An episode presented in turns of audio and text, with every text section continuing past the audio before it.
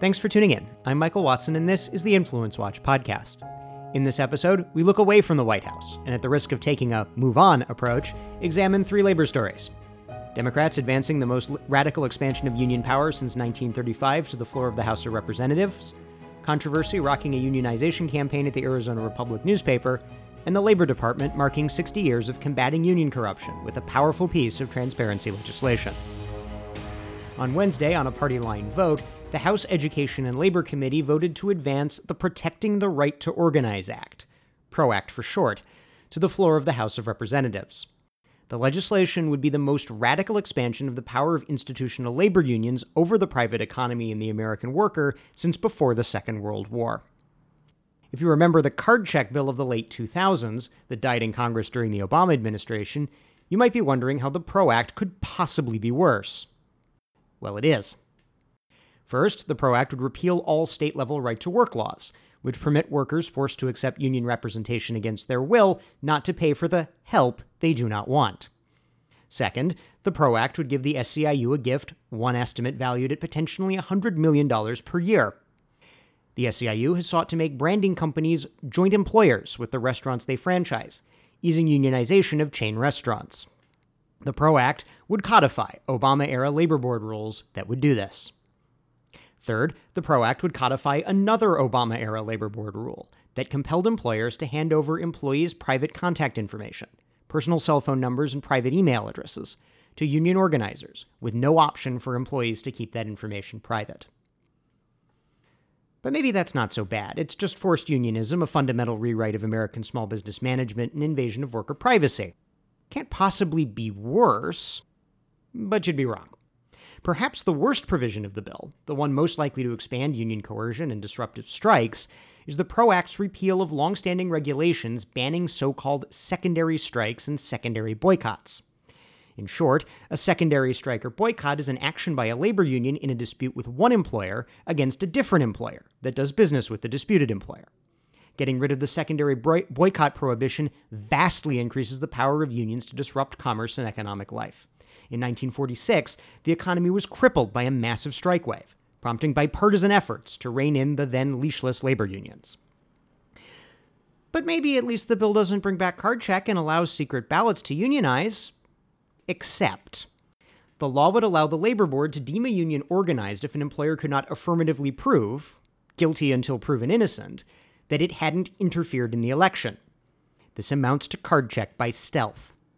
To make matters worse, the PRO Act would prevent employers from talking to employees about the potential consequences of unionization at all, meaning all the employees would hear are union campaign promises that aren't enforceable.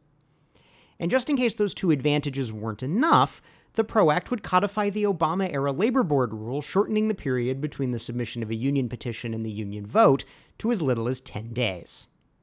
In short, the PRO Act is nothing more than a handout to big labor. That shouldn't be surprising. In addition to being one of the foundational pillars of institutional left progressivism, labor unions are strong political supporters of House Democrats. All the Democrats on the Education and Labor Committee, bar two, one of whom is a non voting delegate from the Northern Mariana Islands, have taken SEIU campaign contributions. As House Democrats seek to expand union power, media company Gannett, perhaps best known as the owner of USA Today and some other newspapers, is facing a unionization campaign. Reporters at the Arizona Republic have filed for a unionization election to join the News Guild, a division of the far left Communication Workers of America. The potential difficulty of a union in the newsroom led to at least one amusing incongruity. The News Guild alleged that Peter Bhatia, editor of the left leaning and unionized Gannett paper Detroit Free Press, had flown to Arizona to, quote, discourage the union effort. Of course, it's not publicly known what Bhatia actually told Republic employees, a union might call purely factual information on the actual implications of a unionized workplace discouraging. As for the union the Republic journalists are considering joining, it's very political and very left wing, even by union standards. In 2016, CWA was one of the few organized left progressive groups to formally endorse the presidential campaign of self described Democratic Socialist U.S. Senator Bernie Sanders of Vermont. In 2013, the social democratic magazine Mother Jones reported that CWA was involved in the Democracy Initiative, a coalition billed by Mojo as, quote, the massive new liberal plan to remake American politics. CWA has founded a number of liberal and far left groups, including the Center for Popular Democracy, the think tank Demos, MoveOn.org, Progressive Congress, and the Working Families Party. And in our final item, the Department of Labor is honoring two men who helped combat union corruption and labor racketeering 60 years on from a major legislative achievement. The Labor Department inducted former U.S. Senator Robert P. Griffin and former member of the National Labor Relations Board Howard Jenkins Jr. into its Hall of Honor, specifically citing both men's roles in the passage of the Labor Management Reporting and Disclosure Act of 1959, also known as the Landrum Griffin Act, signed by President Dwight Eisenhower 60 years ago this month. It's worth recalling the environment that birthed the Landrum Griffin Act. The U.S. Senate had established the Rackets Committee in 1957 to investigate allegations of corruption within the labor movement. The committee's investigation contributed to the downfall of Teamsters Union President Dave Beck for embezzlement and tax offenses and implicated Beck's successor, the infamous Jimmy Hoffa, in racketeering activities. The exposure of the scale of labor racketeering by the Rackets Committee led a bipartisan Congress, with involvement from liberal Democrats like then Senator John F. Kennedy, conservative Republicans like Senator Griffin, conservative Democrats like bill co sponsor Representative Phil Landrum, and liberal Republicans like Senator Thomas Kuchel to adopt a major reform package that secured a Bill of Rights guaranteeing union members basic guarantees of democratic process in their union governance, requiring unions to file public financial reports to ensure transparency in spending, and barring some of the most coercive union organizing and negotiation tactics.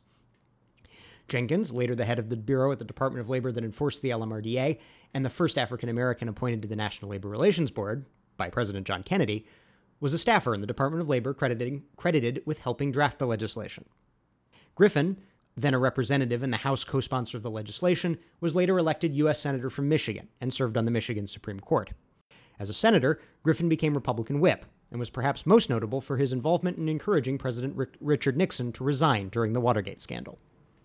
Griffin and Jenkins take their place among, quote, those Americans whose distinctive contributions to the field of labor have enhanced the quality of life of millions. Joining union leaders like Samuel Gompers and George Meany, industrialists like Adolphus Busch and Henry J. Kaiser, and last year's inductee, a former president of the Screen Actors Guild named Ronald Reagan. That's our show for this week. If you're listening to this on YouTube, we encourage you to subscribe on iTunes or Stitcher. And if you have subscribed, thank you, and please leave us a five star rating. We'll see you next week.